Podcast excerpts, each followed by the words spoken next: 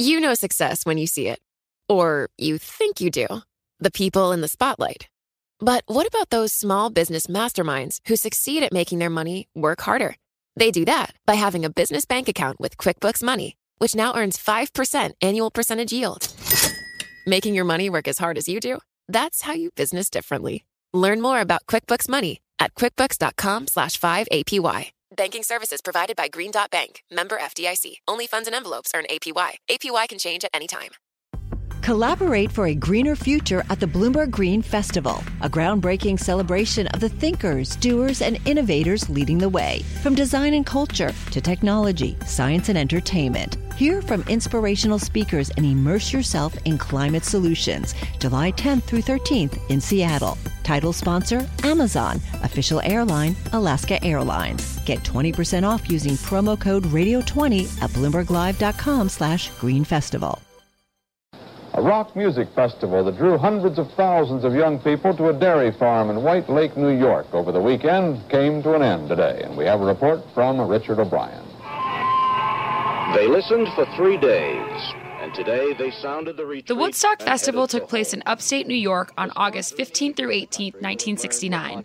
It's still regarded as a milestone in the history of popular music and counterculture. There were 450,000 young people here, an instant big city, really. It's true, one may not ask for the names of the tailors of these Even though the importance and legacy of the festival still guess as to stands unchallenged, today, almost 50 years later, festivals have once again been gaining popularity. And if you haven't heard of it, Coachella is the world's highest, we could almost leave it there, just highest, grossing music festival.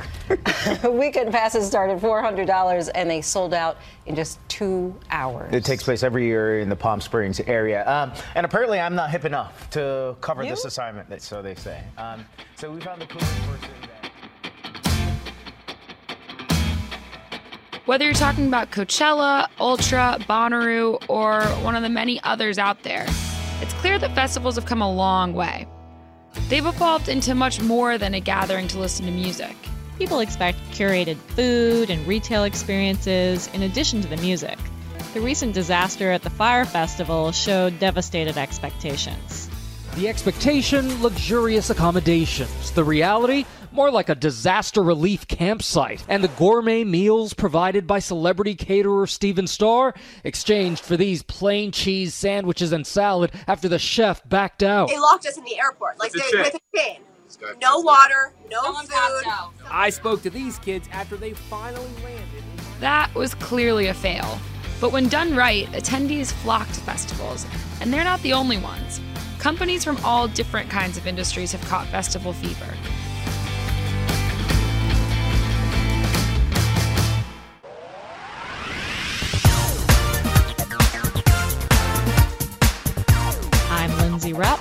And I'm Jenny Kaplan. Today on Material World, we're getting the scoop on what's happening in the land of festivals and why companies are increasingly eager to cash in.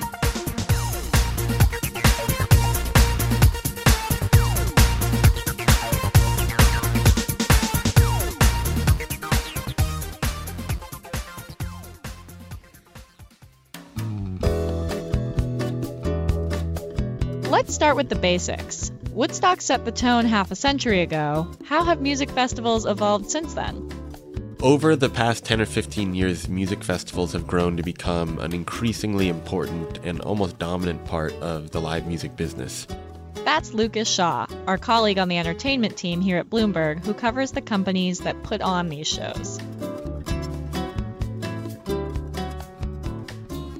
You can think back, and there's some very famous festivals, you know, Woodstock in the late 60s, Newport Folk Festival, different jazz festivals, but the festival festivals didn't become a big part of the music economy until Lollapalooza started things kind of in the early 90s. Uh, then you had Coachella appear in the, the late 90s, which is now the highest grossing festival in the world. And it spread from there. You know, you now have hundreds of music festivals across the United States, lots of festivals uh, around the world. And the biggest concert promoters have started to buy up a lot of the festivals uh, to kind of make them a key part of their business. Uh, and, and, festivals appeal to concert promoters and to, to musicians for a number of different reasons. If you're a musician, you like it because you get paid more, especially if you're a top act from performing at Coachella or Lollapalooza or Bonnaroo than you are from 50 arena shows or uh, from a few arena shows at least. And if, if you're a promoter, um, again, you know, the, the grosses are higher and there's a, a great opportunity for advertising and to kind of spread out costs um, across multiple festivals that you own. As festivals have become a bigger part of our cultural landscape, they've become a very lucrative business. Coachella, which is the highest grossing festival in the world, I think took in around 80 or 90 million dollars last year. Millennials are more interested in spending money on experiences rather than things like clothes. That makes festivals particularly appealing. It's it's happening across the the media business where because people, especially young people, are spending so much time looking at their phones as two of the three of us are right now, that there's a, a, thought that if you spend so much time in a virtual world that you're also going to want to spend time with people in a collective place. You know it contributed i think to the the rise of, of rave culture over the past few years with dance music. You've seen it with the proliferation of festivals um, and, and why there are more and more of them. And even, and there's sort of a symbiosis between the two actually, where at a lot of these festivals, they'll pick art or architect, architecture that is designed for you to take an Instagram in front of. So that you will everybody will gather in front of the same place to take the same photo to post it up there. And that is the way of communicating to people that you were there and that you're cool and uh, that you were with friends. Companies are eager to capture that magic traditional forms of advertising don't work as well anymore.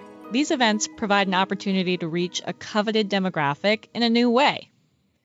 Well, for the advertisers, the festival goer it tends to be young, fairly affluent. So it's the kind of person that any, any, advertiser wants to get in front of because they have some disposable income. They're probably they probably care about what's cool, what's not, and uh, they tend to associate a given festival with being hip or cool. So if you're at Coachella, if you're at uh, Lollapalooza, and you see a particular brand there, you're going to have a more positive association with them. And on top of that, you're also in an atmosphere where you're going to be you're going to be spending money. You're there to buy foods, buy drinks, buy uh, you know buy clothing. The belt that I'm wearing, I bought at Lollapalooza in Chicago last year because I'm walking around for a few hours. I have time to kill and I see some little store there and I decide why not look around and if there's something I really like, I'm going to buy it.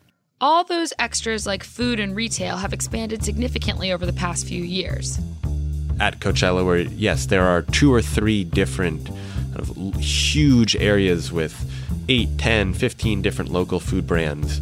Um, very high end. You know, you can you can go and they've set up mini restaurants in the back of the Coachella VIP area, um, where you can go, you'll go and spend 150 dollars on dinner. That didn't exist a few years ago. You've just seen a, an explosion in the amount of money being spent uh, on food and, all sorts of promotion at these festivals.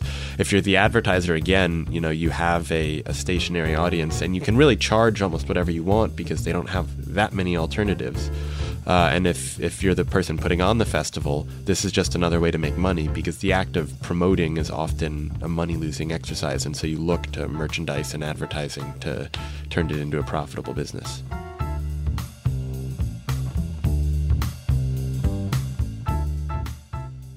Because of that, more and different kinds of companies are getting in on the action. I would say at the beginning of the advent of festivals, we only had three festivals. Um, we go back about five years ago. Definitely, it was the who you would imagine the endemic uh, music sponsors, where you know Budweiser's always been very active in festivals, um, Pepsi, Coke, you know, really the the companies that really sponsor music in general. That's Maureen Ford, president of national and festival sales at Live Nation in the sponsorship and media department. And I'd say over the last three years, since the festival platform has been much more developed, that we're really seeing a different type of brands coming into our festivals. Um, this year, uh, we've had a, a, beauty brand come in, Soap and Glory. Uh, last year, believe it or not, we had Acuvue, which was a fantastic sponsor, um, doing a program for their new contact lenses. Uh, we've worked with Secret Deodorant um, at one of our EDM festivals. So really, I'd say brands are really in, in, embracing festivals as kind of the number one place for um, fan engagement. Live Nation owns festivals on five continents, including Lollapalooza, Electric Daisy Carnival, and Bonnaroo. I think that you, would go in and talk to a brand marketer or CMO about festivals a few years ago, hard chance that they'd even been to one. Maybe they had a younger person or, or a child who's been to a festival. Um, I do believe now we have so many types of diverse festivals across the board. More people have exposure to them. And they're really gatherings. I mean, they're social gatherings as much as they are about, you know, live music. Um, each festival has a real personality and a brand to it. So it enables that brand to really kind of get deeper into the, the festival goer because I think when we talk to a brand from from that perspective, we're able to offer them music goers of different kinds, which we didn't have. I mean, there's there's dance music festivals. There's festivals that cater more to a um, um, a jam band festivals. There's festivals that are definitely more you know older, a little older in demo and a little younger in demo. So I think our strategy about having as many of these kind of world class festivals and be able to package them together because there are many brands that, that want to hit millennials across the board. And I always make a joke. It does. They may have a cowboy hat on at one festival in a, and a cool dress at another festival, but they're the same millennial who has the same kind of purchase intent towards some of these brand products. And, and the good news is it's led to double digit growth across, you know, for festival sponsorship and still is one of the um, top channels for brands to engage with their customers. Live Nation has used its thorough understanding of the market and consumer to help brands optimize festival involvement. Here's an example of how that panned out with Jägermeister. Jägermeister had a problem. For years, the brand lived in a forest of metal and mosh pits. They longed to see the world and find some new friends to enjoy Jägermeister's magical properties. Calculations by our music analysts determined that this herbal liquor had potential to unite a new generation of music lovers, EDM fans. With fierce music culture and inspired by Jägermeister's forest roots, we created a multi-sensory treehouse experience. Behold, House 56 over the course of six festivals, 64,000 fans spent a collective of 3,000 hours total in House 56. When it was all over, we dug into the data and provided Jägermeister with deeper live music insights to help them continue elevating the fan experience for the future.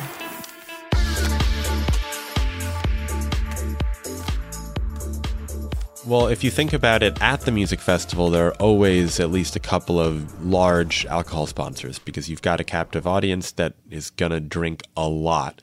Uh, and so you know, at, at, most of them, it feels like it's, for at least for beer, it's Heineken. I've been at Heineken for, it'll be 21 years in August, and we've been doing festivals as long as I've been here. We spoke with Patty Falch, Director of Sponsorship and Events at Heineken, about why they do what they do and how it's changed over time when I first started in the business, your activation at a festival was hand, hanging a vinyl banner over the back of your bar. That's definitely changed. These days, Heineken does much more than just hang banners. One of the things we started doing a number of uh, years ago is um, what we call the Heineken House, and it really is our proprietary activation at within a festival. So We've done these at Coachella, we've done them at Ultra, we've done them at some other small festivals throughout the country. Outside Lands is another big one that we do it at. And what that active the activation is different at every single one. We want the experience to replicate the festival or the partnership that we're in. Um, our activation at Coachella, for instance, where we have artists performing, we have a full um, lineup that is really another sort of area to engage and see music throughout the festival. Where at a festival like Ultra, we don't have any performances there, but that Heineken House is built into a stage. So there's a balcony where consumers can actually enjoy the performances that are already going on, but through this really cool environment of the Heineken House. Um, so we try and create something that's a little unique to each one but still really done in a Heineken way. Like Maureen said earlier, festivals allow brands like Heineken to interact with consumers in different ways.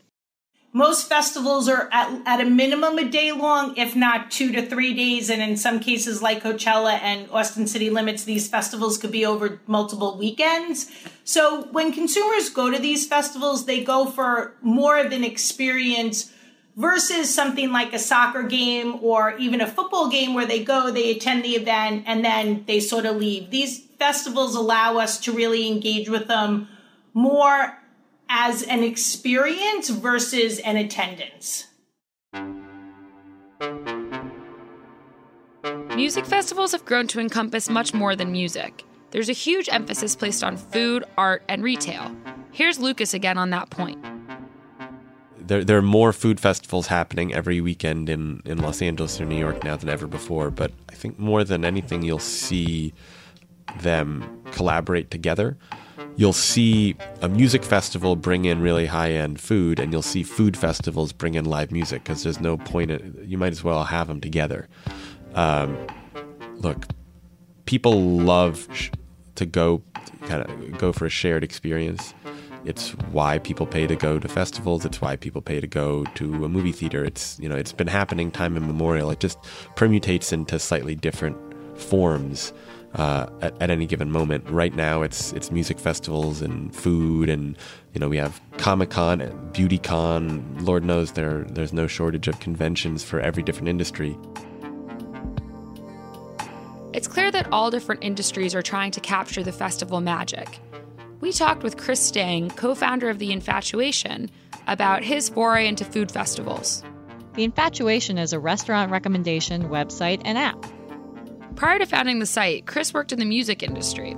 He combined his careers when the infatuation mapped out the food at festivals like Governor's Ball. We had just sort of noticed that people our age at the time were treating going out to dinner uh, sort of like the main event for their nights out, and certainly for their, you know, as a as a sort of main uh, point of passion for their lives. And you know, we'd we'd be curating the food at Governor's Ball, and you would have a bunch of kids that would come up that were just as excited about some of the restaurants that were on site as they were some of the bands on the bill. And then you know, you also just look and see you know that some of the sort of traditional food festivals, you know, they're really targeted to a much older demographic with a lot more money. And we just thought there's a there's a way to do this. There's a way to build a, a food festival that, that does feel more in line with a music festival. Now, the infatuation is taking it a step further. It launched its very first food festival in Los Angeles on May 20th. For us, it was just a it was an opportunity to offer both some of our existing partners a different way to activate with our audience and a different way to, to reach the audience. But it was also just a great way to bring in some new people and really for a lot of the new brand partners and the people that we want to work with in the future, this is like the perfect way to help them understand what the infatu- infatuation is and who our audience is because you know we can sit in a room and show people decks and show them statistics and audience and all that other stuff, but it really doesn't really connect. I don't think until you see our audience and our community in person and uh, understand like why they're so passionate that was what for us it's sort of like you know a long play where we think that this as a you know the festival itself can help us build our business uh, in ways that go beyond the live event because we also have our own you know massive built-in distribution network and community that's already there. So you know our, we can go to our partners and say let's build this this festival thing into a bigger package that includes you know a lot of the stuff we do on the web or on social or whatever it might be. And and that was a, a good way to you know get started definitely feel like there's a uh, very sustainable model around it. I think you know people are getting more savvy to the fact that you really do have to figure out a way to connect in a meaningful way with people, uh, and so obviously like that's where live events become, you know, certainly part of that equation, right? Because you can actually, you know, if you're an alcohol brand, you can actually watch people put you know your product to their lips and interact with it or whatever it might be. And you don't, you know, that's harder to do when you're just sort of putting content out into the world. Companies are using festivals to connect with passionate attendees and to spread the word on products and brands. But the marketing doesn't end with those in attendance. Like Lucas said earlier, thanks to apps like Instagram and powerful social media influencers, festivals spread their message to a way larger cohort I mean, to, to stay topical, like the Fyre Festival, which was just, you know, eight Instagram models used to promote yeah. this event because you figure, oh, the best way to sell lots of tickets to a high priced destination getaway is to get eight models who all have five to 15 million followers on Instagram to make it seem like this is the place to be. And sure enough, you have people spending way too much money for what looked like a pretty crappy music festival, and then they get there and it's even worse than they ever imagined. Uh, music festivals definitely tap into that influencer class. I mean, if you look actually, so there's some festivals now, there's one weekend, there are two weekends, right? Coachella is one of them, there are a few others. The first weekend is littered with celebrities, social influencers, quote unquote, who get paid to go to brand events. Like some champagne will have a party at X hotel, and they'll make sure to pay half a dozen influencers to go there. Uh, to try and drive more people to that. It's not doesn't even have to be affiliated with the music festival. It just happens at the same time. There's this economy that forms around a festival. 51% of music festival attendees have turned to social media to follow a live event they were unable to attend in person, according to Nielsen Entertainment. 43% of music festival attendees have posted on social media about the festival while attending. And 43% of music festival attendees have a more favorable view of brands that sponsor live streamed events. Companies like Live Nation are working hard to take advantage of these channels. Well, I think it's we, we actually have some programs, some great programs around social media. We work with um, Snapchat for um, our stories, which is allowing people to sh- virtually share. You know, there's festivals that we live stream, which is really important from a, from that standpoint. We work with with Red Bull and others um, across the festivals to um, for people that you know actually can't be there. We work with Twitter on different programs. So that's the stuff that we generate. But really, it's the fan fan generated uh, social that really I think it helps to create the. I definitely that that's part and parcel to helping create the demand for festivals. I believe it's that engagement, wanting to be together, wanting to go on a journey together, sharing that ongoing. So I think that's changed. Uh, that's changed dramatically. I mean, traditional advertising um, in terms of radio and print and you know, things that we would have done many, many years ago to sell a, a concert ticket, I don't think come into play um, really much in, the, in this festival world.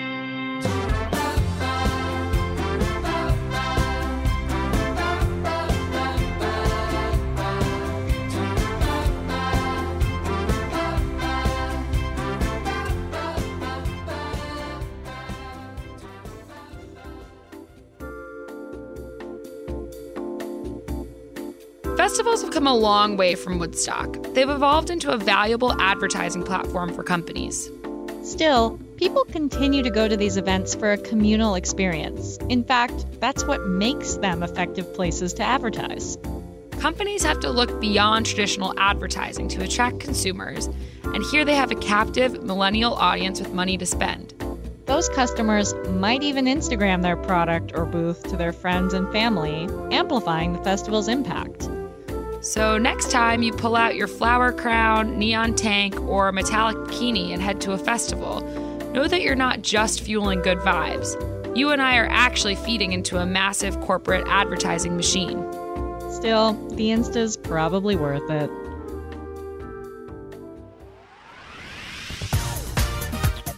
That's it for this episode of Material World. Thanks for listening. For more Material World and for other great podcasts like Game Plan, Bloomberg's workplace culture show, find us on Apple Podcasts, Bloomberg.com, or wherever you listen to shows like this. For more of our other coverage, you can find us on Twitter. I'm at Jenny M. Kaplan and Lindsay's at LC Rupp.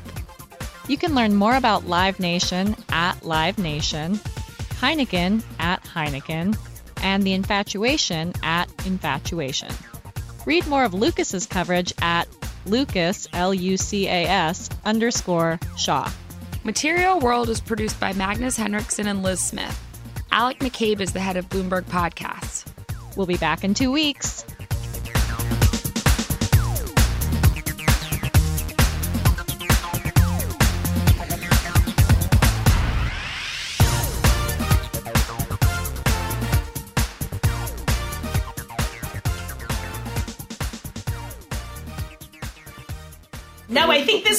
Great. I loved it. Success, it's discipline, it's teamwork. It's the drive and passion inside of us that comes before all recognition. It's the best of each of us made better by the best in all of us. It's what Stifel's been doing for over 130 years. And it's why Stifel is one of the fastest growing global wealth management and investment banking firms in the industry. Stifel, it's where success meets success. Start your journey at stifel.com. That's S T I F E L.com. Stifel Nicolaus and Company Incorporated, member SIPC and NYSE. Collaborate for a greener future at the Bloomberg Green Festival, a groundbreaking celebration of the thinkers, doers, and innovators leading the way. From design and culture to technology, science, and entertainment. Hear from inspirational speakers and immerse yourself in climate solutions. July 10th through 13th in Seattle. Title sponsor Amazon. Official airline Alaska Airlines. Get 20% off using promo code Radio20 at BloombergLive.com slash Green Festival.